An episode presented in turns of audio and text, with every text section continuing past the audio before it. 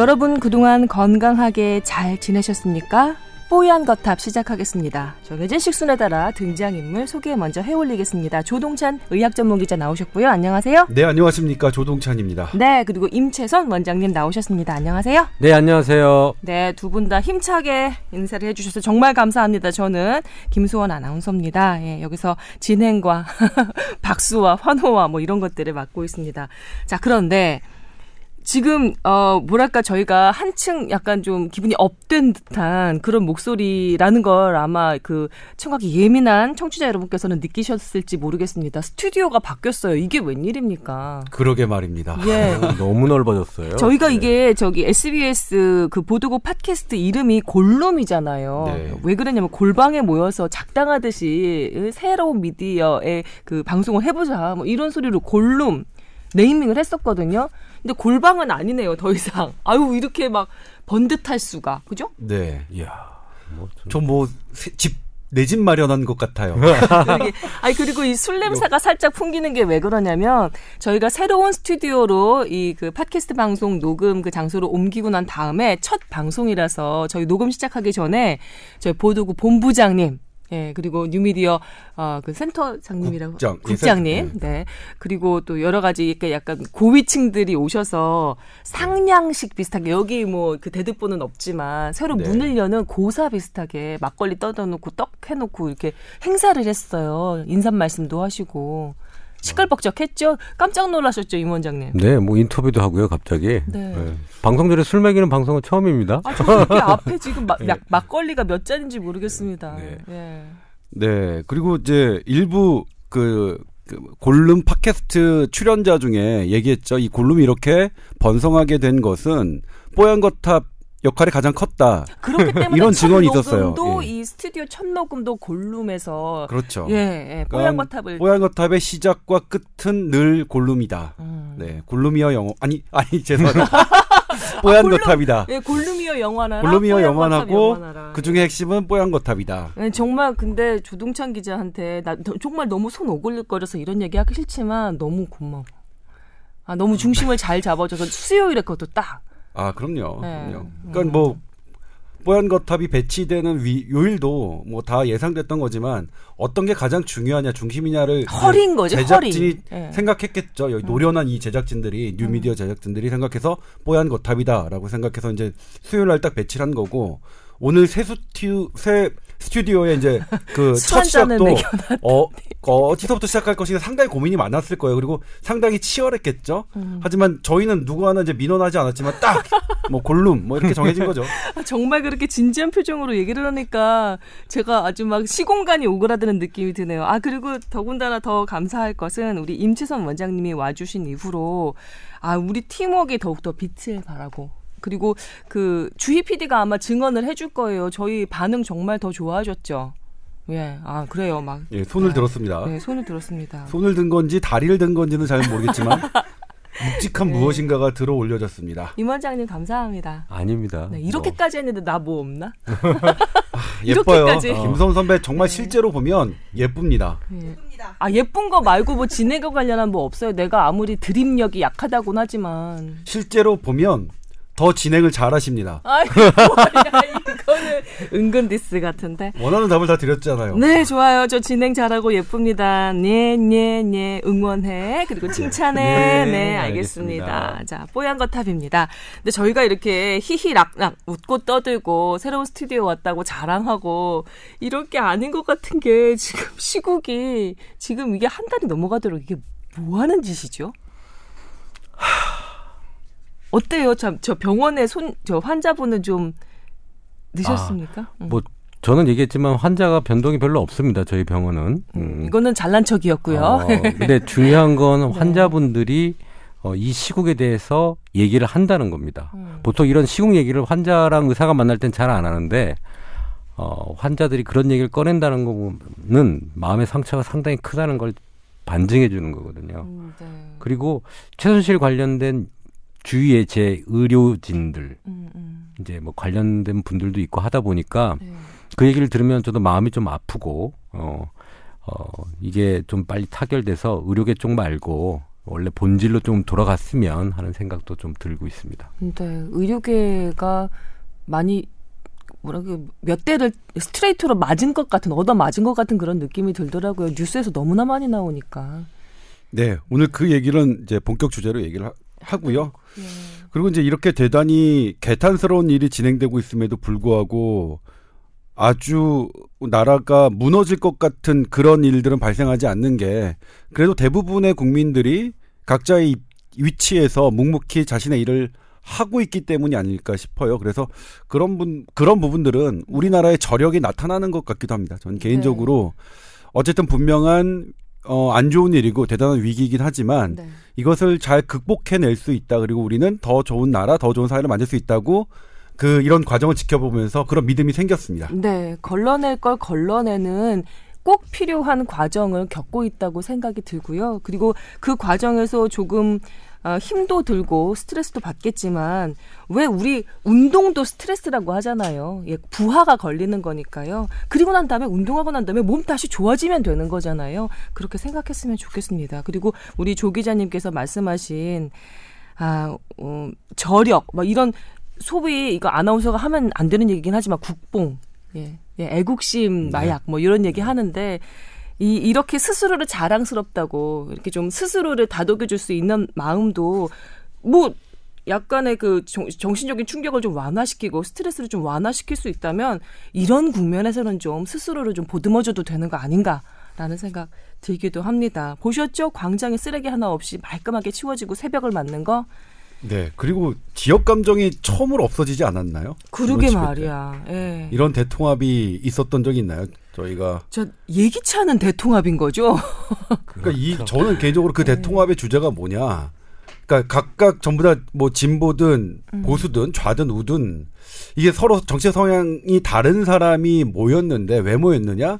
우리 2세에게 음. 이 지금 이대로 물려주면 안 된다는 그런 공통적인 생각이 있었던 것 같아요. 음. 그 부분. 그러니까 맞아요. 진보 입장에서도 보수 입장에서도 아, 이렇게 이런 상태로 우리 2세기 이 사회를 그대로 물려주면 안 되는 것 아니냐 이런 것 때문에 네. 아무튼 모이고 지역 과 상관없이 모이고 똑같은 이야기를 그리고 이제 논란이 상당히 많긴 합니다만 게다가 비폭력적 네. 평화적으로 이런 음, 어, 움직임을 이끌고 있다는 건 저는 상당히 이 간만에 대한민국에 태어났다는 게 잘했다라는 네. 생각이 들기도 합니다. 예, 이런 시위 문화에서 법의 테두리에 갇히느냐 아니면 그것을 뛰어넘느냐에 대해서는 논란이 있는 것이 논란이 사실이고요. 예, 사실이고요. 저도 조금 다른 입장을 가지고 있는 것이 사실이지만 여튼 비폭력 시위를 이렇게 유지하고 있다는 것을 자랑스러워해야 되는 것만큼은 저는 거기에 대해서는 부인하고 싶지 않아요. 어떻게 네. 보셨어요, 원장님께서는? 아까 얘기한 대통합 이거는 솔직히 이 대통합 이런 원인은 우리가 다 인지하고 있었던 잘못된 숨어 있는 관습과 비리였었어요. 음. 어, 그럴 수 있다라고 다들 생각하고 아는 사람이 챙겨주고 하는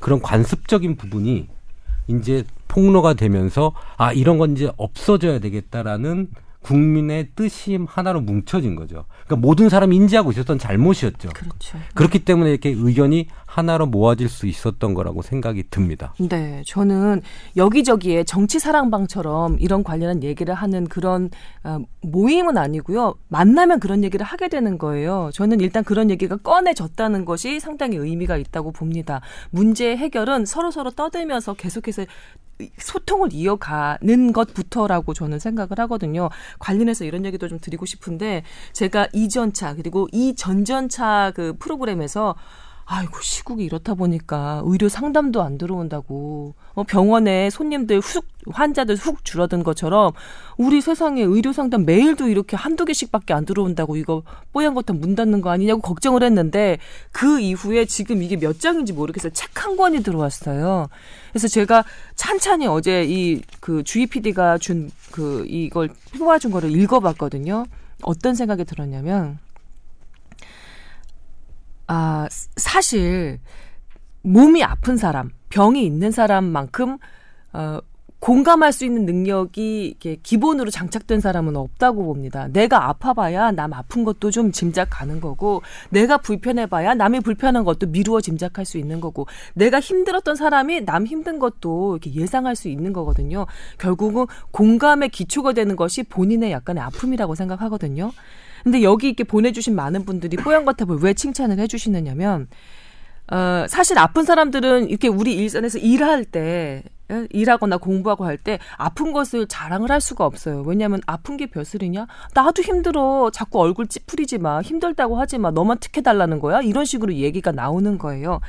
그런데 그러다 보니까 점점점 아픈 것에 대해서 좀 감추게 되고 내가 뭔가 하자가 있는 것이 아닌가 나만 경쟁에서 뒤처지는 것이 아닌가라는 불안감에라도 계속 안으로 안으로 움츠려드는 거죠. 그런데 뽀얀 거탑이 여기 유쾌하신 두 분 의사님, 응? 우리 기자님과 함께 이 얘기를 꺼내 듣고 서로 공감하고 그리고 정보를 나누고 뭔가 우리가 한편이라는 그런 느낌을 들여서 그게 위로가 되시는 모양이에요. 네. 그래서 그렇습니다. 환자당이라도 만들고 싶은 생각입니다. 왜냐하면 아 사실 어 저기 본의 아닌 대통합 얘기 나왔는데 예. 지력의 기본은 공감이잖아요. 공감. 네. 공감의 기본은 감정이입이고요. 감정이입의 기입은 내가 한번 아픈 걸 생, 생, 상정을 해보는 거죠. 그래서 여기 보시면 알겠지만 아 이런 얘기까지 보내주시는구나 자신의 내밀하고 아팠던 속 깊은 얘기까지 이렇게 메일로 보내주시는 걸 보고 아 제가 아, 소통의 첫 단추를 뽀얀 거탑이 미미하지만 작지만 예, 끼우고 있는 것이 아닌가라는 생각을 해봤습니다. 저 왜 이러죠? 오늘 말이 너무 길죠. 뭐 좀 기네요. 어, 그렇죠. 흥분했나 봐. 네, 오늘 네. 이게 막 술에 커피에 막 이렇게 되다 보니까 예, 아, 빨리 접고 넘어가야 되겠습니다. 자, 오늘 여러분의 사연 다섯 개 소화해 드리고요. 너무 많지만 그리고 이 다음 차에 사연 특집으로 아예 아주 음, 네. 다음 주에 좀 더 많이 소화를 해드리도록 하겠습니다. 오늘 저희 준비해 온 게 시국 관련한 게 좀 있기 때문에 그거를 소화를 해드려야 돼서 자 먼저 아 그래요 이제 여러분의 건강 상담으로 바로 들어가도록 하겠습니다. 첫 번째 분은 마흔이 된 미혼 여성인데 결혼을 앞두고 계시답니다. 결혼과 동시에 임신 생각하고 계신 거예요. 그러다 보니까 뭐 나이도 있고 해서 한약을 지어 드셨답니다. 근데 이분이 예전부터 생리통 심했고 뭐 부정 출혈이 종종 있어서 걱정을 더 하셨어요. 근데 병원 가 보니까 자궁근종이 생겼다는 겁니다. 자궁근종이. 6개월 후에 다시 보자라고 의사 선생님이 그러셨는데 가서 보니까는 2cm였던 게 6cm, 7cm까지 그렇게 커진 겁니다. 수술 얘기가 많아진 거죠. 예. 개복해서 진행하는 것이 어떻겠느냐라는 얘기를 듣고 깜짝 놀라셨답니다. 이제 질문은 어, 제가 한약을 지어 먹었는데 어떤 사람은 한약을 지어 먹으면 자궁 근종이 더 커진다더라 이런 얘기를 들어서 더 걱정이라고 하셨습니다. 이게 저처럼 이렇게 그 생식기나 예, 그 여성 건강 관련해서 어, 문제가 좀 있는 사람들은 체질의 문제라면 어떻게 좀 그 스스로 조치를 해야 될지 머릿속이 너무 복잡합니다 하셨어요. 내년 봄 결혼인데 아무래도 걱정이 많이 되셨겠죠? 예. 그리고 또 한 분은 40대 초반 이분은 미혼 여성인데요. 골드미스가 아니라 골로미스라고 소개를 해주셨습니다. 골로미스가 어, 결혼도 안 하고 아기도 안 낳는데 몸이 나이가 돼서 한마디로 그 건강이 골로 간다고 그래서 골로미스라고 스스로를 이렇게 자조적으로 표현을 하시나 봐요. 근데 이분 일 너무 힘드시답니다. 여성분인데 연장 근무 많고 야근 많고 40대가 되니까 여기저기 몸이 아프기 시작하는데 이 생리가 아, 얼마 전에 좀 이상하다 싶어서 건강 검진 해봤더니 자궁 근종 있다고 역시 이분도 그러셨답니다. 유방에 혹도 생겼다 그렇고 출산을 하지 않아서 그런 건지 어, 출산해야 하지 않음으로써 생기는 병이 있다면 그것들이 뭘지 궁금하다고 출산하지 않은 여성이 중년에 넘어가면서 조심해야 할 것들이 뭐가 있는지도 궁금하다고 하셨습니다. 두 분의 공통점은 출산을 안 했다는 거네요. 그렇죠. 그렇죠. 출산을 네. 하지 않고 마흔이 이제 네. 어라운드가 되신 거죠. 어, 뭐 이번에 그 보건복지부 조사 결과에서도 음. 강남의 유방암 발생이 제일 많고 음. 어, 지방으로 갈수록 어, 유방암 발생률이 적어진다는 통계도 나오고 이 호르몬 장기인 유방과 자궁에 대해서는 기본적으로 장기. 혹이 많이 생기는 장기 두 가지를 꼽으라, 꼽으라고 하면 이 두 장기를 꼽을 수가 있을 네. 거예요. 그러면 왜 그 두 장기 혹이 이렇게 잘 생기느냐? 음. 기본적으로는 어 학자들이 얘기하는 건 에스트로겐의 노출 시간에 따라서 혹이 많이 생긴다고 얘기를 합니다. 그 음. 그 말은 뭐냐면 음. 초경이 일찍 시작되고 음. 그 다음에 임신 우리가 보통 임신하게 되면 에스트로겐 분비가 중단이 돼요. 아, 네. 그렇기 때문에 그 우리가 에스트로겐 분비되는 시간에서 임신이 되게 되면 노출 시간이 줄어들게 되는 거죠. 음. 1년 반에서 2, 2년 사이 모유 수유하는 때까지 음. 어느 정도 어 시간이 단축이 되기 때문에 에스트로겐 노출 시간이 줄수록 사실은 이런 혹이 생기는 비율이 적다라고 얘기를 합니다. 음. 어, 그렇기 때문에 이게 지금 미혼인 경우 이렇게 출산을 하지 않은 경우에 혹이 더 많이 생긴다고 볼 수가 있겠죠. 음. 그러니까 빨리 결혼하고 빨리 애를 낳았었어야 이게 조금 줄 수- 가능성은 있다고 볼 수 있어요. 예. 네. 근데 이제 그렇다고 자궁 근종 그다음에 유방암 걱정 때문에 결혼과 출산을 할 수 있는 문제는 아니죠. 그럼요. 그러니까 어쩔 수 없이 이제 내가 다른 사회적인 이유, 개인적인 이유로 결혼과 출산을 하지 않았다면 조심해야 될 질환 중에 하나라고 보시면 되는데 먼저 이제 이 자궁 근종에 대해서는 자궁 근종은 그러니까 일단 교과서 상에는 어 여성의 한 20% 정도가 갖고 있다. 음. 라고 되어 있어요. 그러니까 되게 드문 예는 아닌 거죠. 그러네요. 20%면 되게 많은 거니까 다섯 명 중 한 명 꼴이니까. 그런데 이걸 이제 언제 치료를 하느냐? 이건 증세가 있거나 이 자궁 근종이 나를 힘들게 하거나 생리통을 아주 힘들, 힘들게 하고 자궁 과다 출혈을 하고 혹은 크기가 커지면서 이게 안 좋은 쪽으로 악성 악성으로 변할 가능성이 있을 때 치료를 하는 건데 네. 일단 3cm였던 것이 2, 3cm였던 거지 7cm가 되어 있다는 건 좋은 사인은 아닙니다. 커졌으니까요. 네. 어, 근데 이때도 이제 만약 6개월 만에 한 4cm가 커진 거예요. 네, 그렇죠. 예.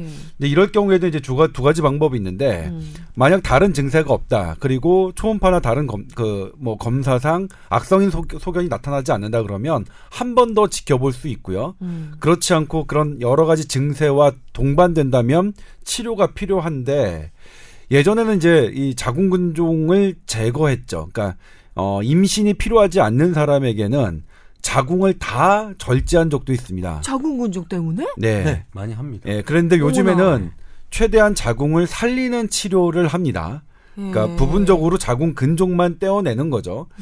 근데 이제 그 방법이 두 가지가 있습니다. 아예 배를 열고 그 근종을 떼어내는 방법, 그다음에 복강경으로 들어가서 예. 이게 배에 구멍을 뚫고 제거하는 방법이 있고 네. 또 하나가 최근에 이제 등장한 거죠. 최근 몇 년 사이에 하이프라고 네, 네. 초음파의 강력한 열로 열을 이용해서 근종을 태우는 방법이 있고 네. 또 하나의 방법이 색 전술이라는 게 있습니다.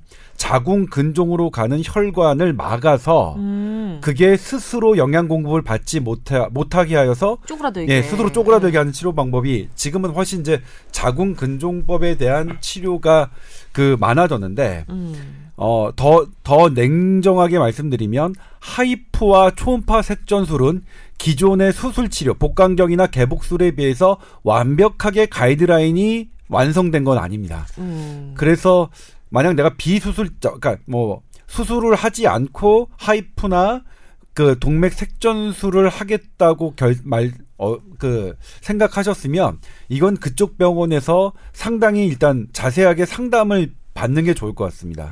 일단 동맥 색 전술은 아주 여러 개거나 음. 아주 크거나 하면 좀 어려운 부분이 있거든요. 네. 근데 이것도 이제 하시는 분에 따라서 나는 큰 것도 하실 수 있, 할수 있다 이렇게 말하는 의사도 있기 때문에 7cm면 어느 정도 크기라고 보면 되나요? 큰 건가요? 어, 그죠. 5cm 이상부터 수술하라고 돼 있어요. 아, 그러면. 여기서 네. 예. 7cm 는 수술을 권한 거는 합리적인 그런 저 네. 수술을 권한 건 합리적인데 음. 이분이 임신을 또 생각하고 있잖아요. 네, 맞아요. 그렇기 때문에 자궁 적출술은 안 되겠죠. 그럼요. 어. 그러면 우리가 복강경으로 가서 이 근종만 이렇게 파내는 수술이 있어요. 이렇게 음. 딱 수술방에 가서 이렇게 딱 떼내 보면 감자 같은 하얀 게 툭 튀어 나옵니다. 아이고. 예.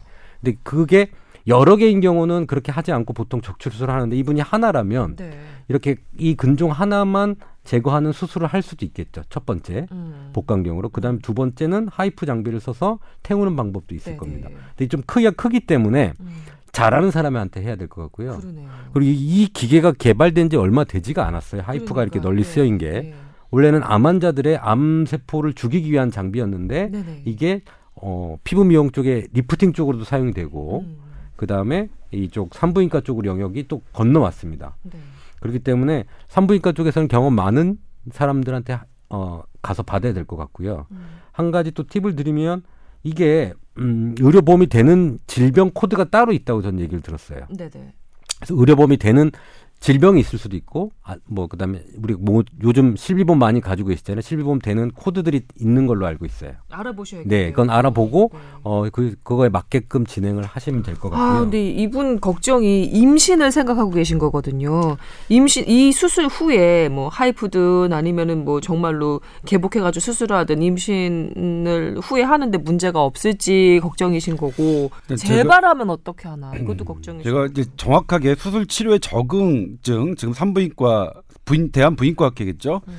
에선 수술 치료의 적응증은 어 자궁의 크기가 어른 주먹 크기 이상인 경우, 그러니까 어 이렇다면 이제 뭐 이게 그러니까 이 어느 정도 큰 거죠. 어느 정도 큰 거. 그다음에 명백한 증상이 있을 때 자궁 근종 때문에 임신이 안 된다고 의사가 판단했을 때 음. 그다음에 자궁 군종이 이렇게 꼬여 있는 경우, 그다음에 그 난소 또는 다른 그 생식기관과의 종양과 감별이 안 될 때 이럴 때 수술하는 건데 아무튼 이게 이제 증세가 있고 의사가 판단할 때 좀 안 좋을 것 같다가 수술하는 건데 이제 다시 이 기본적인 수술 말고요 하이프에 대해서 말씀드리면 저희 이제 SBS 남주영 기자가 보도한 적도 있는데 네.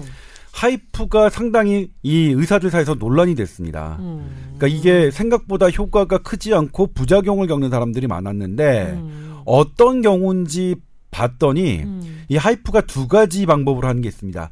MRI를 사용해서 하이프를 하는 방법이 있고 네. 초음파로 보면서 하는 방법이 있는데 네. 초음파로 하는 방법에서 이게 상당히 이게 조금 그 부작용들이 많이 발생했어요. 근종이 아닌데다가 쏘는 거예요? 네, 그러면? 청와 초음파로는 정확하게 안 이제 보고? 감별이 안 어. 되는 부분이 있었나 봐요. 그래서 이 하이프에 대한 가이드라인을 대한부인과학회에서 최근에 다시 만들었습니다. 아. 그래서 하이프가 모든 경우에 되는 건 아니고 음. 그 조금 크기가 작고 음. 그다음에 여러 개가 아니고 음. 뭐 이런 경우입니다. 그리고 이제 아. 어 제 개인적으로는 어 초음파로 보면서 하는 것보다는 MRI로 보면서 하는 게 더 나을 것 같은데 음. 이게 병원에서는 왜 이제 MRI로 하기를 꺼려하냐면 MRI로 하이프 하는 데는 시간이 대단히 많이 걸리거든요. 음.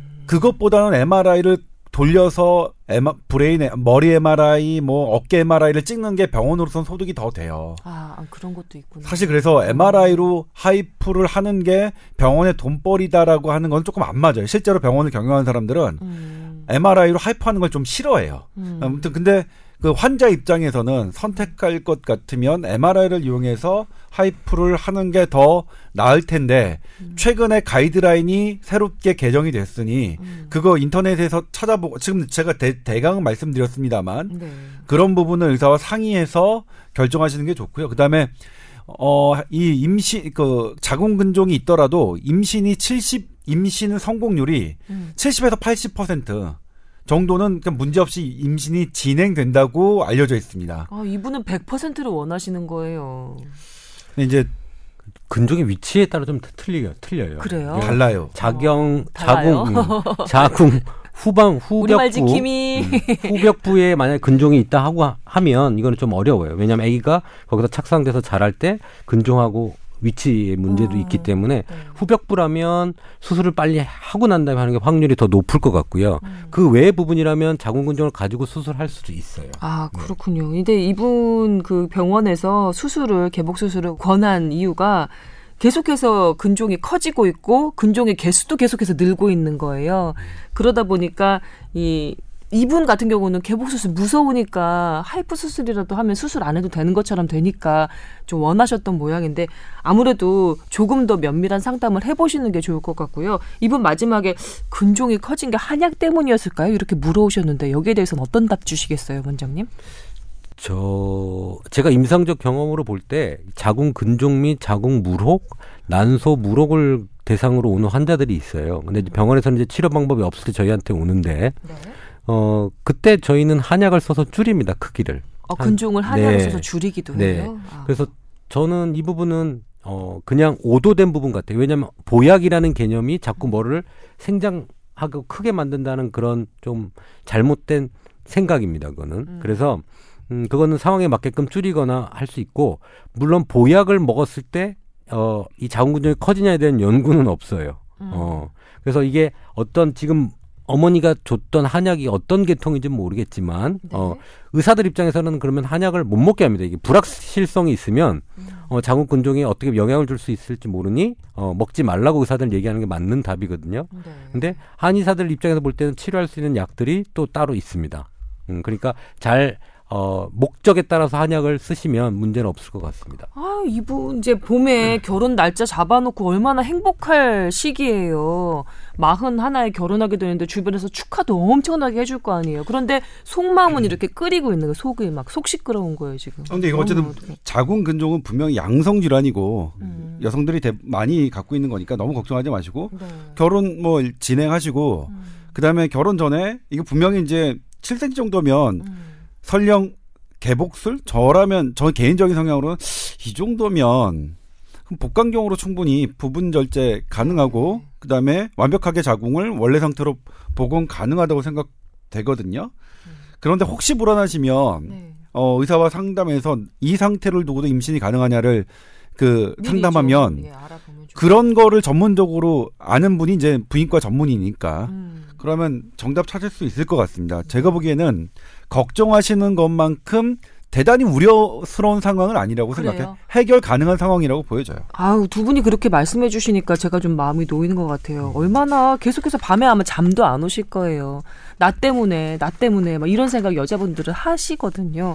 근데 그 다음 분 그 출산하지 않은 여성이 건강에 뭐 그 좀 주의하면 좋을 게 뭘지 알려달라고 하신 거는 뭐라고 말씀해 네. 주셨어요? 근데 우선 이게 혹이 왜 이렇게 잘 생기냐에 대해서 조금 원리적으로 좀 설명을 해줄까 해요. 음, 보통 그 어, 우리가 스트레스를 몸에서 받아요. 네. 못 먹거나 음, 뭐 산소가 부족하거나 혈액이 부족하거나 어떤 조직에 음. 스트레스를 받게 되면 음. 어, 요즘 밝혀진 바로는 그 언폴드 프로테인 반응이라고 해서 네네. 어, 그러니까 묶여 있던 단백질이 풀리는 반응이 일어나요. 아, 스트레스가 unfold. 오면. 음. 그래서 이게 왜 일어나냐 이렇게 봤더니 스트레스 상황이 오면 이 조직은 살아야 되잖아요. 네. 살려면 뭔가 반응을 하고 단백질을 만들어서 내가 살아날 길을 만들어야 되는 거예요. 음. 그래서 그런 unfold protein 반응이라고 하는 UPR 반응을 하는데 음. 이때 그 이 반응이 일어나면서 샤, chaperone이라는 물질이 나오는데 그게 어, 분열과 생장을 시키는 거예요. 그 세포를 어. 살아야 되니까 스트레스가 오면 이 세포가 죽게 돼 있잖아요. 음. 근데 그래서 그 반응이 일어나면서 어떤 물질이 나오는데 그것 때문에 분열하고 생장을 하게 되는 거죠. 음. 그래서 이게 암의 어떤 기초라고 생각이 들고 어, 음. 이 살아야 되기 때문에 이게 이렇게 되는데 음. 희한한 거는 이 에스트로겐이 주로 작용하는 유방과 음. 자궁은 음. 어, 이 에스트로겐이 이 반응을 억제를 해요. 그게 뭐냐면 원래는 이 분열과 생장이 그 엄폴 프로테인 반응이 확 올라가면 네. 이거는 어 잘못됐다라고 세포가 죽게끔 프로그램 돼 있거든요. 음, 이거는 비정상이다 어, 생각이 들어서 너무 올라가면 어. 죽게끔 돼서 암이 발생 안 되게끔 돼 있는데 음. 어, 이 반응이 어, 에스트로겐을 만나면 미미해져요. 오. 그러다 보니까 분열 생장만 계속 일으키게 되는 거라고 해서 음. 한가 한동안 이 샤페론이라는 물질에 대한 연구가 많이 이루어졌거든요. 음. 그렇기 때문에 이 에스트로겐이 많은 자궁과 유방에서는 요 반응이 급격하게 일어나서 세포 세포의 자멸사가 일어나는 게 아니라 음. 어 그냥 보호가 되는 거죠. 그래서 그냥 분열하고 생장만 일으키게 아, 되는 그래요? 거죠. 어. 그래서 혹이 많이 생긴다고 의학적으로 말을 할 수가 있어요. 음. 그러니까 에스트로겐을 노출 안 시키려면 뭐 좀 그렇군요. 이 분열 생장이 과하게 되고 있는 이 비정상적인 상황 자체를 모르게 만들었나 보다. 네. 에스트로겐이. 예, 자멸사를 못 하게끔 미미하게 만들다 보니까 분열 생장만 일어나서 음. 혹이 많이 생기는 거고 음. 그 지금 옛날에 뭐 재미난 논문이 있었어요. 수녀랑 그 다음에 어 비구니. 어 수녀 비구니와 음. 그 다음에 그 우리 남자 관계가 좀 복잡한 여자 네. 어, 직업 여성들을 얘기하는 거죠. 네. 그두 군의 유방암과 자궁암 발생 비율을 따져봤어요. 네. 그랬더니 그랬더니 어 그런 남자를 모르고 사는 분들은 유방암 발생률이 훨씬 높았어요. 음.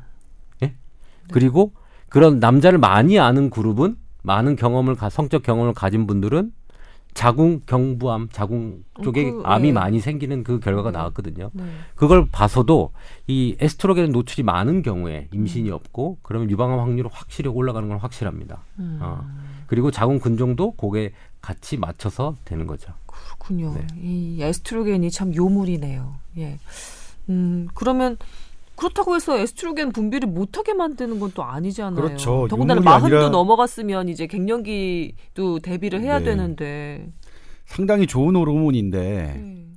이렇게 유방암에 대해서 일단 유방암이 발생하지 않으면 이거 에스트로겐이 유방암의 원인이라고 생각하지는 않고요. 음. 어떤 인자에 대해서 그 유방암이 처음 생기면 음. 그걸 키우는 그런 역할로 생각하고 있거든요. 음. 그러니까 에스트로겐이 요물은 아니죠. 근데 어쨌든 대단히 많은 좋은 작용을 하지만 그럼요. 유방암에 대해서는 이렇게 안 좋은 작용을 하는데 그러니까 어쩔 수 없이 어 그 미혼 여성 같은 경우에는 음. 유방암 검진을 조금 더 철저히 해야겠죠. 음. 유방암 검진 같은 경우에는 스테이지 제로 초기에 검진이 돼서 치료를 받으면 5년 생존율이 100%입니다. 음. 그런데 한 2B 단계 정도로 진행, 진행하면 5년 생존율이 한 43%대로 떨어집니다. 음. 그러니까 유방암이야말로 이제 조금 조기 진단이 되게 중요한 건데 음. 조기 진단을 하는 방법이 두 가지가 있습니다. 그러니까 하나가 유방 엑스레이라고 해서 이 엑스, 그 유방을 네. 이 밀착시켜서 조금 아픈 검사가 있고 네.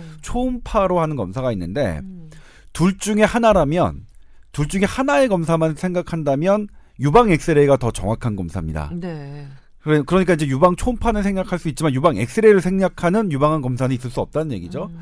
그리고 동양 여성은 서양 여성에 비해- 비해서 유방 조직이 치밀하기 때문에 초음파를 곁들이는 게 좋습니다. 음. 그러니까 좀 여유가 된다면 음. 유방 엑스레이하고 초음파를 한꺼번에 하시는 게 낫겠죠. 그렇군요.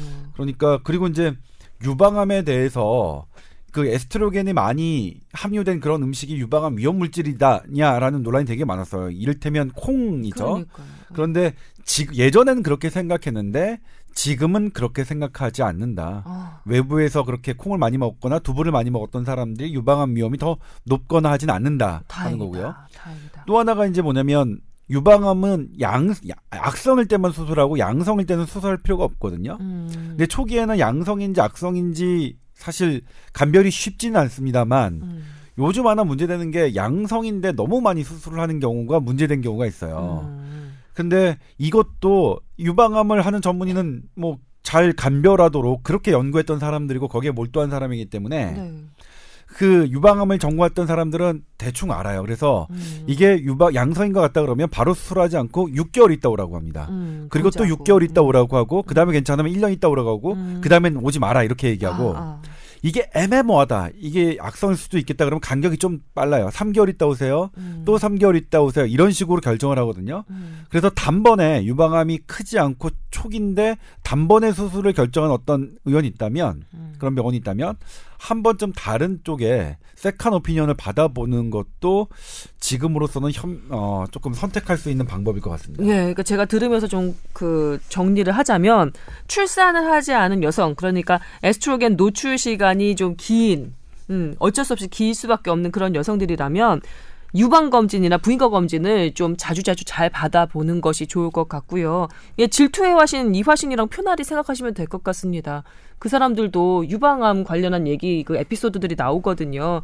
잘 가서 검진하다 보니까 이렇게 또 미리 알게 되고 그래서 더큰 그 병을 더 키우는 것을 예 사전에 방지할 수가 있었던 거죠. 출산하지 않는 여성이 조심하면 좋을 것 바로 검진인 것 같습니다. 동양인의 유방암 같은 경우에는 좀 어, 서양보다 조기 발 조기에 더 많이 생겨요. 20대에서 40대 발, 발병률이 훨씬 음. 높거든요. 그러니까 네. 뭐 나는 40살 돼서해야지 아닙니다. 20대 후반부터는 하셔야 됩니다. 유방 검진은. 네네 네. 알겠습니다. 자, 어, 첫 번째, 두 번째 사연을 묶어서 예, 예, 여성 건강 관련해서 말씀을 드렸습니다. 아 이게 확실히 새 스튜디오긴 새 스튜디오네요. 왜냐하면 그 새집 증후군처럼 약간 목이 좀 아프네요. 예, 목이 좀 아프고 계속해서 기침이 좀 나오는 것 같은데요. 자, 다음 사연으로 넘어가겠습니다. 이분은 30대 초반 남성분이시고요. 어, 평소에는 전혀 문제를 못 느끼는데 가끔씩 어, 심장이 너무나 빠르게 뛰는 겁니다. 이게 부정맥이라고들 하던데 부정맥이라면 어떻게 관리를 받아야 할까요? 가족력을 얘기해 보자면 어머니가 고혈압이 있으시고 또 스트레스를 받거나 숨이 차면 가슴을 부여잡으시면서 아파하셨습니다. 네. 일단 심장이 빨리 뛰는 게 부정맥은 아닙니다. 심장은 빨리 뛸 수도 있고 천천히 뛸 수도 있는데 네. 부정맥의 이제 정의는 불규칙하게 뛰는 겁니다. 음. 부정맥은. 근데 이제 이분 같은 경우에는 빨리 뛰는데 불규칙하게 뛰는지가 확인되지 않았으니까 아직 부정맥이라는 것을 얘기하기는 어렵고 네. 심장이 뛰는 걸 보통은 본인들이 못 느끼죠. 음. 그런데 그걸 내가 느끼는 걸 심계항진이라고 하거든요. 심기항진. 예. 근데 그 증세는 대부분 심각하진 않습니다. 심계항진 음, 증세가. 다행이네요. 다만 그렇게 빨리 뛰는 증세를 느끼면서 내가 숨이 찬 증세가 있다. 음. 그거는 심장이 기능을 잘 못할 경우가 있거든요. 아. 그래서 단순히 심장 빨리는 거 뛰는 걸 느끼는데 다른 건 전혀 문제가 없다. 뭐 음. 계단을 오르락 내리락 하고 어디를 걷고 오가는 게 전혀 불편하지 않다면 음. 일단은 크게 걱정할 거는 일은 아니라고 생각하고요. 근데 이분은 표현이 숨이 턱 막힌다. 심장이 빨리 뛰면서 숨이 턱 막힌다라고 하셨거든요. 네, 만약 숨이 턱 막혀서 호흡이 곤란하는 시, 간이 어느 정도 지속된다. 이거는 이제 문제가 있는 거죠. 제가 지난번에도 부정맥 그 사연 때 말씀드렸지만 부정맥의 90%는 원인을 잘 모르고 음. 그리고 한 95% 정도는 별 치료가 없는 그런 건데 나머지 5%가 치료가 필요하고 그리고 1% 정도에서는 나의 생명을 위독하게 할 수 있다 이렇게 말씀드렸는데 음. 그게 이제 고대 그 심장내과 교수님의 이제 제가 그 자문을 드려서 그렇게 말씀드렸는데 그러면 이제 뭐냐면 이런 증세가 있다면 이거는 한번 어 그 가서 검사를 받아보셔야 되는데 지난번에도 말씀드렸지만 증세가 없는 상황에서 병원에 가서 심전도를 찍어보면 정상으로 나오는 나와요. 게 별로 없어. 나오는 게 별로 없어서 음. 이거는 방법을 조금 고민해봐야 되긴 합니다. 의사랑 상담해서. 네. 근데 만약 이렇게 턱 막히는 게 느낌뿐이지 별로 지장이 없다 그러면 그거는 크게 걱정하실 필요는 없다. 예, 알겠습니다. 다음 사연 30대 초반의 여성분이시고요. 이분 제가 보기엔 살짝 이거 이래도 되는가 모르겠는데 한쪽 얼굴의 감각이 좀 둔해지고 어, 얼굴이 돌아간 것처럼 보이더랍니다. 어, MRI를 찍어봤는데 결과는 이상이 없다는 소견이었고요. 어, 스테로이드 약을 처방해 주셔서 먹으면서 물리치료를 하고 있었습니다. 근데 찬바람이 부니까 요즘은 느낌상인지 다시 그것이 재발하는 느낌이 든다고 하셨습니다. 안면 마비에 대해서 자세히 알려주세요라고 적어주셨습니다. 시간상 자세히는 못 알려드리겠지만. 아, 그러게요, 시간상. 바쁘, 네. 때문에. 이게 안면마비 찍은 거는 원래 그 문제가 되뇌에서 오느냐, 말초 신경에 문제가 있느냐 두 가지를 감별하신 거예요. 음. 그럼 우선 뇌에 문제가 있는 게 아니까 우선 아니니까 우선은 안심을 해도 되는데 네. 이 말초 신경인 어, 안면 신경 마비가 오면 보통 80에서 90%는 그냥 둬도 음. 자연 치유가 됩니다. 이게 그 소위 말하는 구안화사 이런 건가요? 네, 맞습니다. 어. 근데 문제는 그 치료가 안 되는 10% 20% 환자들 때문인 거죠. 음. 이 평생의 어떤 장애로 남습니다. 이게 입꼬리가 한쪽이 비틀어져 있고 입이 돌아가 있기 때문에 한쪽 눈 안 감기고. 네. 그래서 뭐 성형을 나중에 받고 뭐 이렇게 했지만 잘안 들어옵니다. 그래서 음. 치료를 하실 때 이거는 치료를 그 발병 당시에 바로 최대한 빨리 진행을 해서 2주 내에 받는 게 제일 좋고요. 네. 이 받고 나서 이렇게 뭔가 어, 합병증 비슷한 게 남아 있는 분이라면 다시 한번 와서 그 근, 근존도라든지 또 신경 검사들이 있어요. 음. 거기 이상 소견이 있다 그러면 회복이 안 된 거거든요. 네. 그래서 추가적으로 좀 치료를 좀 더 하셔야 되고 음. 그 외에 다른 문제가 없는데 마비 느낌이 오신다고 하면 네네. 이거는 병원에선 더 이상 해줄 게 없습니다. 그때는 한의원 쪽에 와서 음. 어, 보완적 치료를 받으시면 좋을 것 같아요. 예, 이분 침 치료도 하셨고요. 여러 가지 찜질도 하셨다고 합니다. 아, 발병이 된 거는 그렇게 오래 전인 것 같지는 않고요. 아, 10% 20%를 제외한 나머지 이 분들은 완치가 되신다고 하니까 일단 이것 때문에 스트레스 받는 거는 좀 예. 요즘에 저는 아홉 살, 젊은 분인데. 아홉 살, 스물한 살, 음. 저는 구한의사가 어른들만 오는 줄 알았어요. 음. 근데 제가 환자를 보니까 아홉 살, 뭐 중학생도 있고요. 네. 걔네들이 수험 스트레스가 심한가 봐요. 아유. 뭐 영재 학교를 가기 위해서 준비하다가 안면마비. 여튼 이분 같은 경우도 업무가 너무 과중하고 스트레스가 많았던 것 같습니다. 아, 꾸준히 치료를 받으시기를 권해드리겠습니다. 예. 어떡하지 너무 젊은 분인데 더군다나 여성분이어서 신경이 많이 쓰일 것 같습니다. 저한테 오세요. 예. 네. 자, 다음 사연으로 넘어가겠습니다. 이분은 이제 그 모든 사람들이 알게 됐네요. 이 약명을. 88정에 대해서 궁금합니다.라고 적어주셨는데 이게 비아그라랑 다른 건가요? 다르다면 어떻게 다른 건가요? 확실히 고산병 치료제로 쓰이나요? 뭐 이런 것들 물어보셨습니다. 같은 거 아니에요? 이거 실데나필? 그러니까 비아그라의 특허가 만료된 이후에 국내 제약사가 그걸 복제해서 만든 카피약이 88정입니다. 네. 한미약품은 이걸로 다시 떴나요? 아 그렇게 뜨진 않았습니다. 그러니까 네. 비아그라로 파이, 미국 파이자 제약사는 뭐 미국 매출 1위로 뜨는 그런 엄청난 뭐 이야기이긴 하지만 네. 88정이 한미를 띄웠다는 거는 뭐 잘 모르겠습니다. 그 부분은. 그래도 이 계통에서는 88이 아마 앞, 앞쪽에 아, 있는 걸로 네. 알고 있습니다. 카피약이 열몇 개 되더라고요. 네. 뭐 이상해요. 이름 이름도 전부 다 88정, 뭐 하그라 뭐참 음. 그래요. 이게 비아그라 어원이요. 비건가 뭐 활력 뭐 이런 거에다가 네. 나야가라의 그 뒤, 폭포처럼 아. 활력을 준다라고 만든 거예요. 비아그라가. 아, 애초에 예, 네이밍이 네이밍이 그런 그래요. 거예요. 근데 처음에는 이제 심장 혈관 쪽에 음. 혈액을 많이 줄 목적으로 개발한 약인데 네. 임상 시험 도중에 심장 혈관 쪽으로 피가 많이 가는 게 아니라 딴 쪽으로 딴 쪽으로 간 거죠. 네.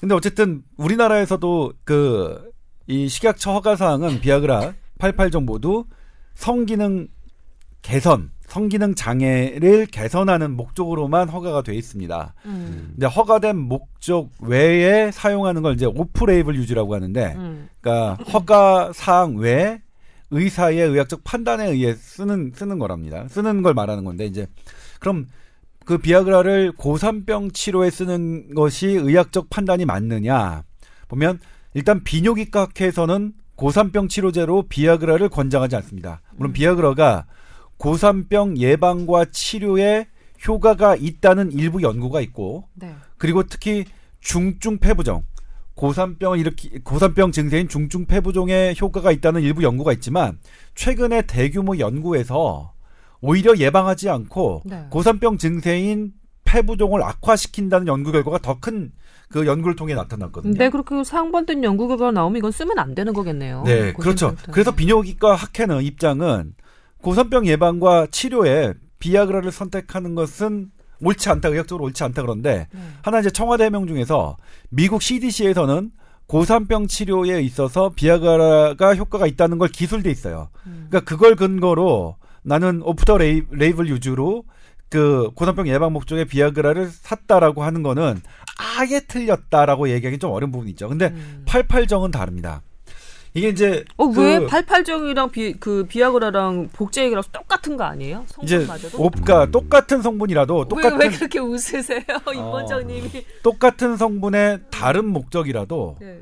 그걸 사용하기 위해서는 그 약이 그 목적으로 사용된 예가 있는지 그거에 대한 임상 근거가 있는지가 확인돼야 됩니다. 이를테면 실데나필이라는 비아그라가 여러 가지 상품이 있단 말이에요. 네. 한 여덟 개 상품이 있다고 치면 음. 거기서 고산병 예방 목적으로 뭐 그 연구가 된 건 A 제품, B 제품 두 개만 있다 그러면 네. 여덟 개 제품 모두를 오프레이블 유즈 고산병 목적으로 사용하는 건 아닙니다. 딱 그 거기에 해당된 제품만 써야 되는 겁니다. 아, 그런 연구가 나왔던 해당 제품만 써야 되는 거예요. 네, 저도 이번에 취재하면서 아, 알아 알게 된 건데, 그렇군요. 저도 예전에는 많은 의사들이 잘 모르고 있을 거예요. 오프레이블 유지에 대해서 음. 깊숙이 고민한 적이 없었는데, 음. 이번에 식약처와 그 다음에 대한제약협회를 취재하면서, 음. 오프레이블 유주는 엄격하게 그것이, 어, 사, 그러니까 근거가 있는, 있는 약만 골라 선택해야 돼. 그러니까 실데나필이 음. 그 고산병 예방에 있다, 목적이 있다라고 하는 그 교과서에 나왔더라도, 네. 그것에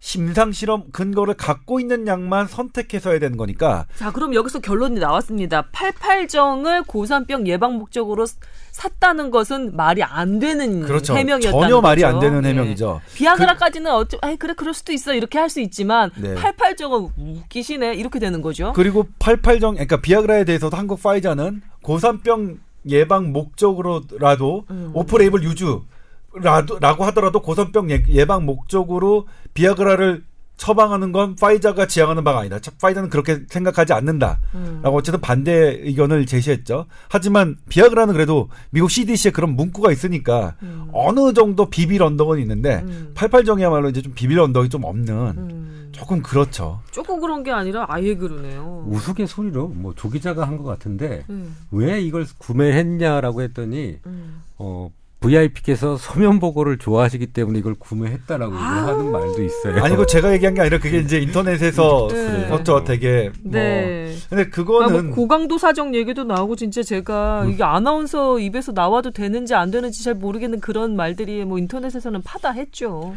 원래 저는 개인적으로 성기능 장애가 질병으로 우리가 치료해야 될 대상이라고 본다면 성기능 장애 목적으로 비아그라와 팔팔정을 구매했다는 거는 그거는 저는 그러니까 법을 어긴 게 아니기 때문에 네.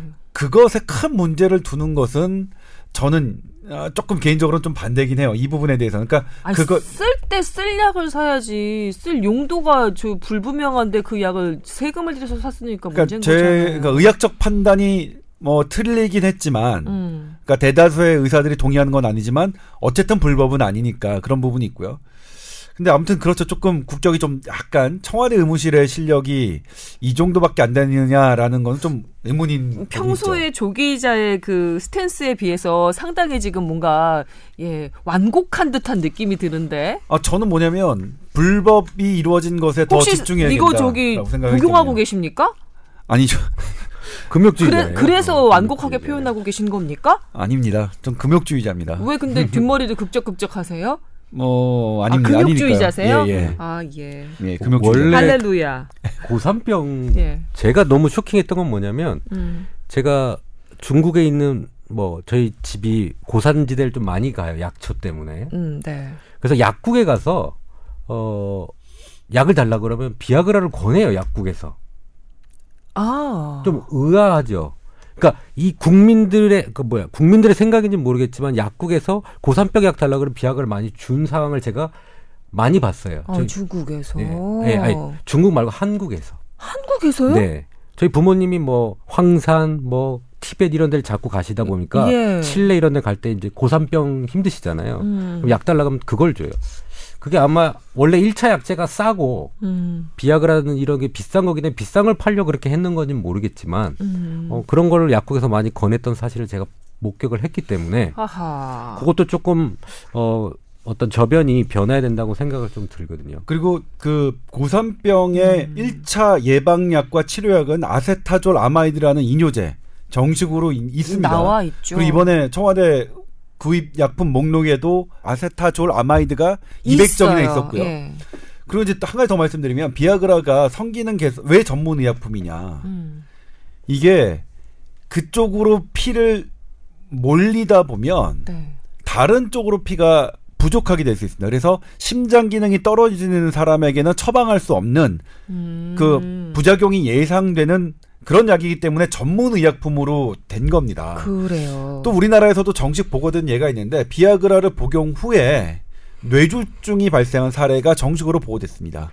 그때 아. 연구팀은 네. 그쪽으로 혈액을 공급하느라고 뇌 쪽으로 가는 혈류가 부족했기 때문이라고 분석하고 있습니다. 그러니까 이론적으로는 음, 가능한 거거든요. 음. 그러니까 비아그라의 그 성기능 개선 효과가 단순히 공짜는 아니라는 것도 그래요. 우리가 알아야겠죠. 네. 이게 그 사이클렉 GMP라는 물질이 그 우리 성기 쪽으로 가서 혈관을 확장을 시켜요. 근데 곧 그게 없어져 없어지거든요. 네.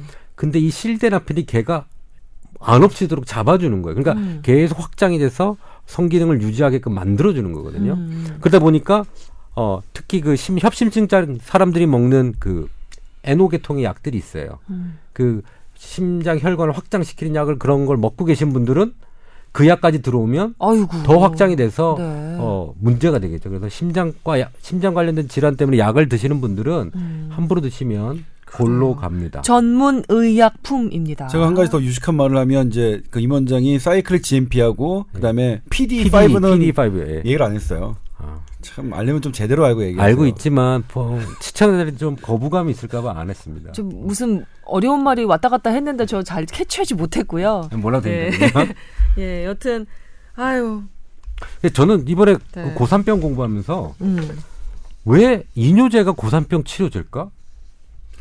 그 그게 왜냐면 궁금했었어요. 왜 이제 어. 고산병이라는 게 왜 생기냐면 높은 곳에 올라가면 기압 때문에 예, 그런 거 기압이? 떨어집니다. 네. 외부 압력이 떨어져서 이제 허파 쪽으로 가면 음. 허파 혈관과 허파 속에 대기압의 영향을 받는 허파 바깥의 혀- 허파 혈관 바깥의 기압이 낮아지죠. 음. 그러면 허파 혈관 안에 있는 내용물이 음. 물 성분이 바깥으로 흘러나가기 쉽습니다. 외부에서 누르는 압력이 적어지니까. 그러면. 그게 이제 폐부종이거든요. 음. 그러니까- 뇌부종도 생기고 폐부종도 생기는 거예요.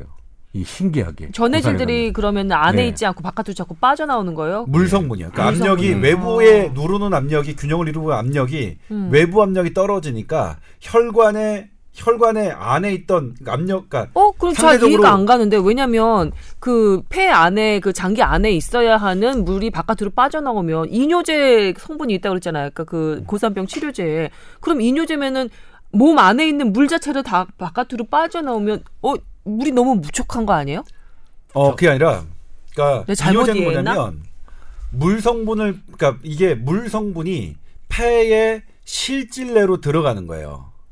폐의 세포 내로 음. 그걸 폐부종이라는데 원래는 혈관 안에 있어야 하는 물이 네. 물이 이제 혈관 안에 갇혀 있는데 혈관을 누르고 있는 외부 압력이 약해지니까 어. 물 성분이 바깥으로 떨어지는 겁니다. 조직. 안으로 가, 가버리는 예, 거예요. 예. 그래서 산소 그렇게 하면 어떻게 돼요? 이 물 성분을 혈관 안에 있는 물 성분을 오히려 줄여버리면 음. 그러니까 이게 삼투압 농도가 훨씬 더 강해져 버리면 아. 바깥으로 안 빠져나가겠죠. 그래서 음. 이뇨제를 사용해서 물을 외부로 소변으로 빼내고 어. 혈관의 삼투압을 높이는 작용을 하는 겁니다. 기전이. 그렇구만요. 그래서 머리도 아프고 이런 것들이 뇌부종과 폐부종이 같이 오는데 음. 이제 그런 것들 중에서 이런 아세타 졸라마이드예요. 네. 졸라마이드, 졸라마이드. 이름 길지만 이거를 어. 또 빠, 빠뜨리지 않고 또 한 번 또 치시고 넘어가네요 멘트를 알겠습니다. 저도 사실 고산병 한 번 걸려본 적이 있거든요. 볼리비아 갔는데 라파스 그 수도에 2,500m가 3,000m가 하여튼간 수도가 그렇게 높아요. 성냥불을 딱 켜면 성냥불이 활활 타는 게 아니라 순, 순간적으로 씩 하고 꺼집니다. 소방청이 없대요, 소방청이. 근데 거기 들어가서 어, 한 하루 정도 있었는데 머리가 깨질 것 같은 거예요. 저는 생자로 견뎠죠. 뭐 풍물기행 그 녹화하느라고 갔었거든요. 그렇게 힘든데 나도 한 먹어 먹어나 볼 걸 비아그라 그때 있었으면 예 여기까지 하시고요. 예. 저 오늘의 주제로 넘어가도록 하겠습니다. 시간이 많이 흘렀어요. 그래도 그래도 점검할 건 점검하고 가야겠지요. 자 오늘의 주제입니다.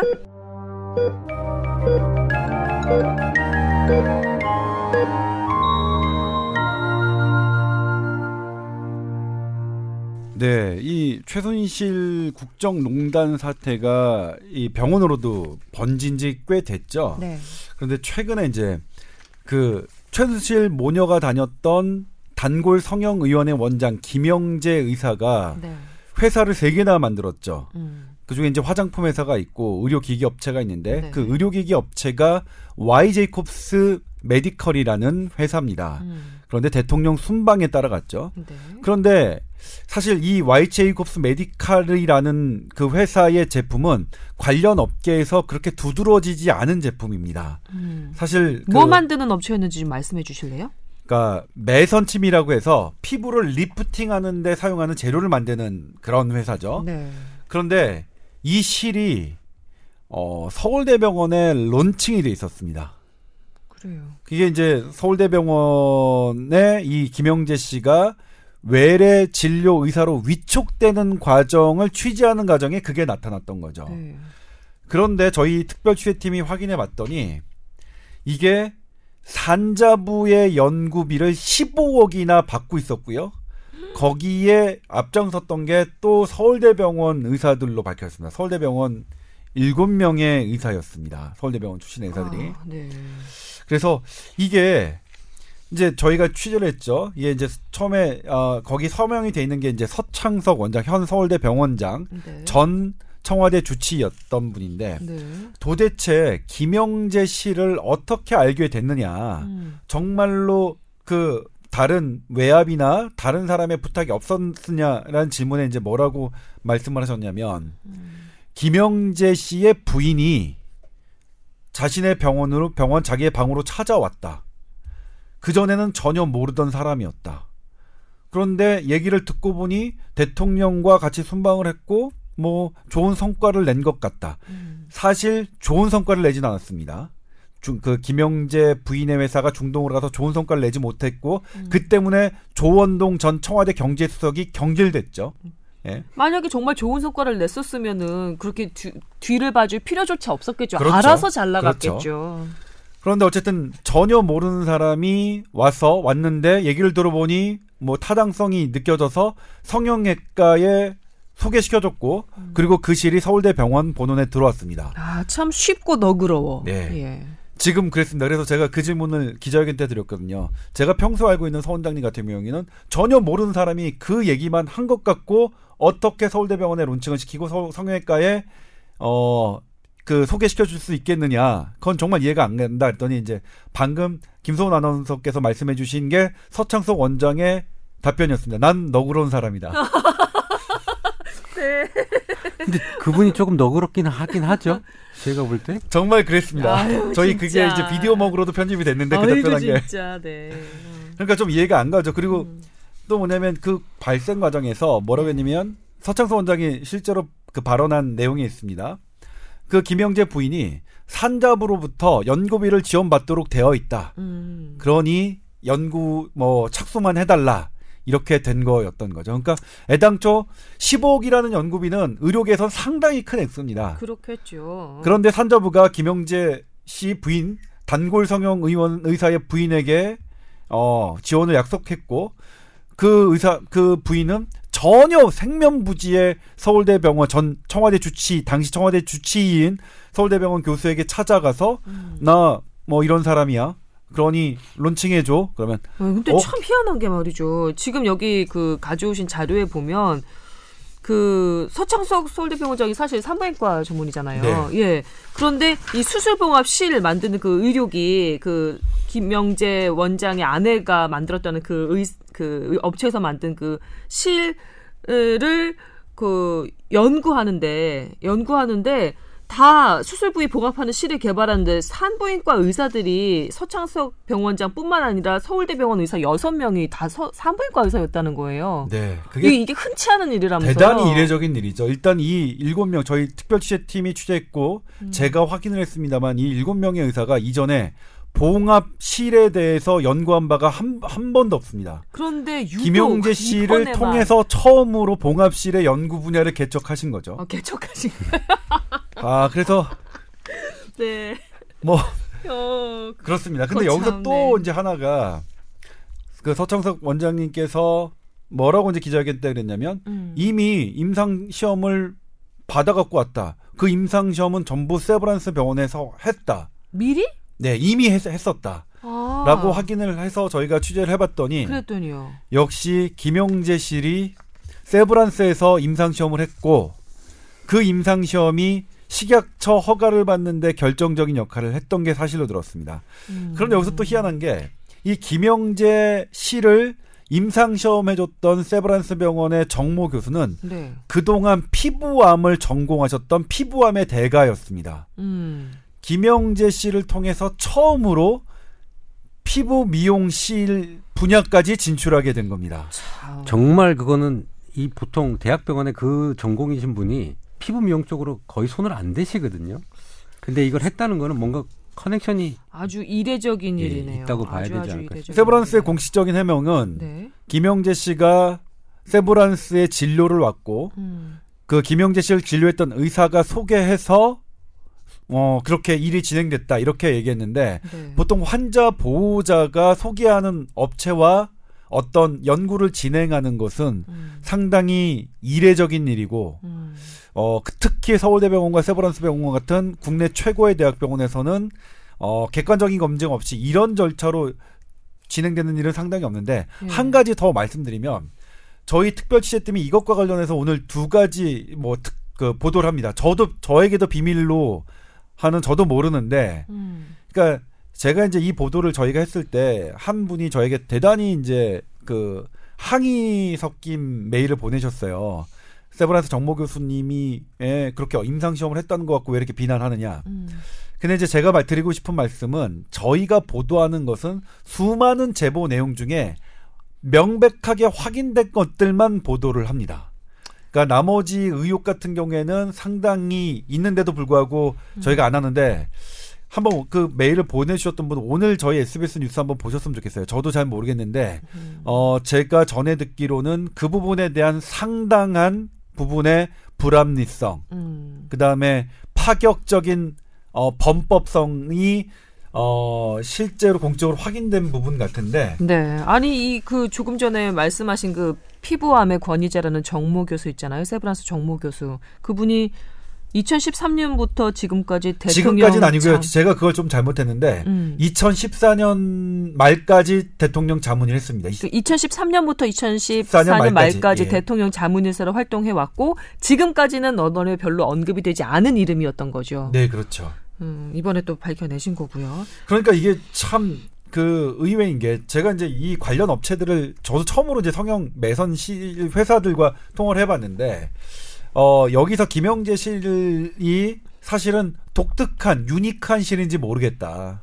어 그리고 여기에 원래 논문에 나와 있는 이 PDO라는 재료로 만든 실은 너무나 많다 흔하다. 음. 그런데 이렇게 업계에서 입지가 넓지 않고 아무도 모르는 업체의 실이 대통령 순방을 따라갔다는 것도 대단히 놀랄만한 일인데 국내 최고의 대학병원이 앞다퉈 임상시험과 그 산자부 연구에 주도적으로 하는 것은 이건 김영재 씨 혼자만의 힘으로 가- 과연 가능하겠는 일이냐. 석연치 않아. 정말 너그럽기 때문에 그렇게 석연치 하셨느냐. 않아. 예, 석연치 않아. 보통 이 PDO 실은 수술할 때 배를 봉합하는 거예요. 단계별로. 네. 복막부터 이렇게 쭉 봉합할 때 쓰는 녹는 실을 얘기하는 거거든요. 네. 보통 그러니까 서울대에서 연구한 거는 그 배에다 수술한 걸 연구했겠죠. 음. 피부에 하는 리프팅 형태로 한 건 아니고. 연구하려고 하는 거죠, 지금. 네. 예. 그런데 그 어, 안정성 같은 걸 먼저 테스트해서 괜찮다라고 하고 이제 그거에 대해서 상품화를 하기 위해서 서울대랑 세브란스 마크를 달고 싶었던 거죠.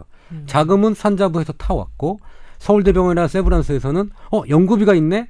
그러면 자기 연구원들도 먹여 살릴 일이기 때문에 연구에 어허. 참가를 보통 합니다. 어허. 그러니까 돈으로 의사 선생님들을 산 거라고 보면 되죠. 인맥을 통해서 음, 나라 네. 돈으로 샀네요. 네. 인맥으로 산 거겠죠. 인맥으로 네. 샀네요. 네, 알겠습니다. 근데 일단. 서울대병원 여기는 산자부, 그러니까 나라의 돈이 15억 원이 그냥 투자됐다는 거죠. 지급됐다는 거죠. 음. 얼마나 큰 돈이냐면요. 보통 제가 복지부에서 예산 그 우리 R&D 자금을 편성할 때 한 주제당 천만 원, 이천만 원, 가장 큰 게 1억, 뭐 아. 2억 정도 되면 큰거 따가는 거예요. 근데 여기는 단일실 개발에 이게 뭐냐면 15억 사실은 원. 이 서울대병원의 이 교수님들 중에도 저한테 전화를 주신 많, 많거든요. 음. 내가 내놓으라 하는 논문에 엄청나게 낸 이 어떤 다른 분야의 권위자인데도 불구하고 네. 정부 연구비 3천만 원 받기가 하늘의 별 따기인데 어. 이렇다 할 놈은 거의 없는 이, 이 실에 정부 돈이 15억 원이 들어간다는 거에 자기는 자괴감을 느낀대요. 이거는 현직에 지금 음. 어, 같은 서울대병원 교수를 하고 있는 분이 저기 이건 있을 수가 없. 너무 그러니까 연구자로서 과학자로서 너무 허탈하니까 지금 2천만 원, 3천만 원 받기 위해서 엄청나게 이리 뛰고 절 뛰고 하는데 와 그 이렇게 갖고 딱이 와가지고. 듣보잡 저기에 15억 어. 원이 그냥 너무 쉽게 어, 지급되고 있는 현황을 봤을 때 결국 나는 과학적 연구를 하는 게 중요한 게 아니라 나도 진작이 그런데 줄대고 그런 사람 찾아다닐 걸. 그러면 나도 쉽게 연구원들 이렇게 열심히 일한 연구원들 연구비 줄 수 있는데 그러니까 이게 얼마나 정상적인 연구원들 의료진들을 허탈하게 하는 상황인지를 좀 아셨으면 좋겠습니다. 너그럽다는 이유로 나는 너그럽기 때문에 그런 일을 했다는 이유만으로는 그리고 이게 너무 설명이 안 됩니다. 제가 자금 집행할 때 참 아이러니한 게 이미 결정돼서 위에서 내려오는 것들이 많아요. 어, 제가 이 지금 팟캐스트를 통해서 말씀을 드리는 건데 뭐 저 문제될 수도 있겠지만 제가 자금 평가를 할 때 오 이 연구는 더 받아야 되는데 아니에요. 큰 연구들은 정해져서 내려옵니다. 학교와 대상자가 음. 이런 걸 제가 겪어봤기 때문에 그리고 예산 편성이 돼 있기 때문에 써야 된대요. 자, 그러면 원장님께서 지금 관여하시고 계신 일이 보건복지부 식약처 쪽 일이신가요? 보건복지부요. 보건복지부 예. 쪽 일에서 예산 담당하시는 그런 그 좀 점검하시는 일을 하고 그렇죠. 계시는 그러니까 거예요. 이 R&D 자금이라든지 이제 어떤 연구 과제를 할 때 돈이 필요할 거 아니에요. 음. 그때 그거를 올라온 거를 심사하는 거죠. 이게 음. 잘 하고 있는 건지 진짜 성과가 나와서 이 투자만큼의 결과물이 나올 건지에 대한 연구 과제 평가를 하는데 네. 정말 좋은 과제들이 아닌 것들이 있지만 배정된 것들이 정해져서 내려오는 거예요. 정치권들에서 내려오는 것들이 있습니다. 그것도 심사할 수는 없는 거예요. 그거는 확정인 거예요. 확정이죠. 원장님께서 어, 심사해서 이거는 이렇게까지 돈을 타갈 그 연구가 아닌데요. 이거는 좀 몇 개 좀 빼시고 정말 필요한 연구에다가 좀 돈을 좀 어, 돌려주시죠. 이거 안 됩니까? 물론 저 혼자 평가하는 건 아니지만 음. 여러 사람들이 평가를 한걸 집합을 하겠죠. 집합을 해서 그렇죠. 음. 종합 평가를 하겠지만 어 분위기상 이렇게 해서 가는 분위기라고 다들 얘기를 하는 겁니다. 이봐 임원장 네. 이 이거는 건드리면 안 되는 거야. 이거는 저 알잖아. 이렇게 하면서 넘어가는 거겠군요. 어차피 이 자금이 없, 안 써지면 음. 어, 그 다음 연구 비슷한 쪽으로 또 같은 대상으로 가는 거예요. 음. 연, 연구자가 바뀌고 내용은 별로 안 바뀌고 연구자가 바뀌고 뭘로 아. 해서 자금 자체가 흘러 들어가는 것들이 있습니다. 이게 다 아. 없어져야 되는 과정이에요. 네. 그것을 이렇게 현장에서 보면서 뭐 역시 임 원장님도 자괴감을 느끼셨을 것 같다는 생각을 예, 미뤄 짐작해 봅니다. 골맞던 게 이제 터진 거죠. 의료계와 그러게요. 정부 행정부 간의 이런 연구의 부분 문제도 네. 예, 이, 이 사건을 통해서 이제 마치 터져 나온 거죠. 네. 정유라 씨가 이대에 들어간 걸 보고 많은 학생들이 내가 이러려고 밤새면서 공부했나 네. 싶은 것처럼 네. 이 지금 김영재 씨 김영재 그 의사의 실 개발 관련한 얘기를 들으면서 네. 많은 그 의료 다, 으, 관계자 또 그다음에 연구 관계자들이 내가 이러려고 밤새면서 프로젝트 고, 뭐 연구했어 이런 자괴감 드실 만도 한 것 같습니다. 네. 네. 아이고 벌써 시간이 이렇게 됐네요. 한 시간이 훌쩍 넘었습니다. 자 오늘 여러 가지 이야기 나누어 봤습니다.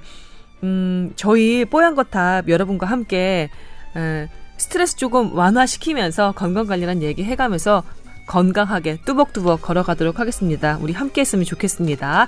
아, 다음 주도 건강한 모습으로 다시 찾아뵐게요. 오늘 수고하셨습니다. 감사합니다. 네, 고맙습니다.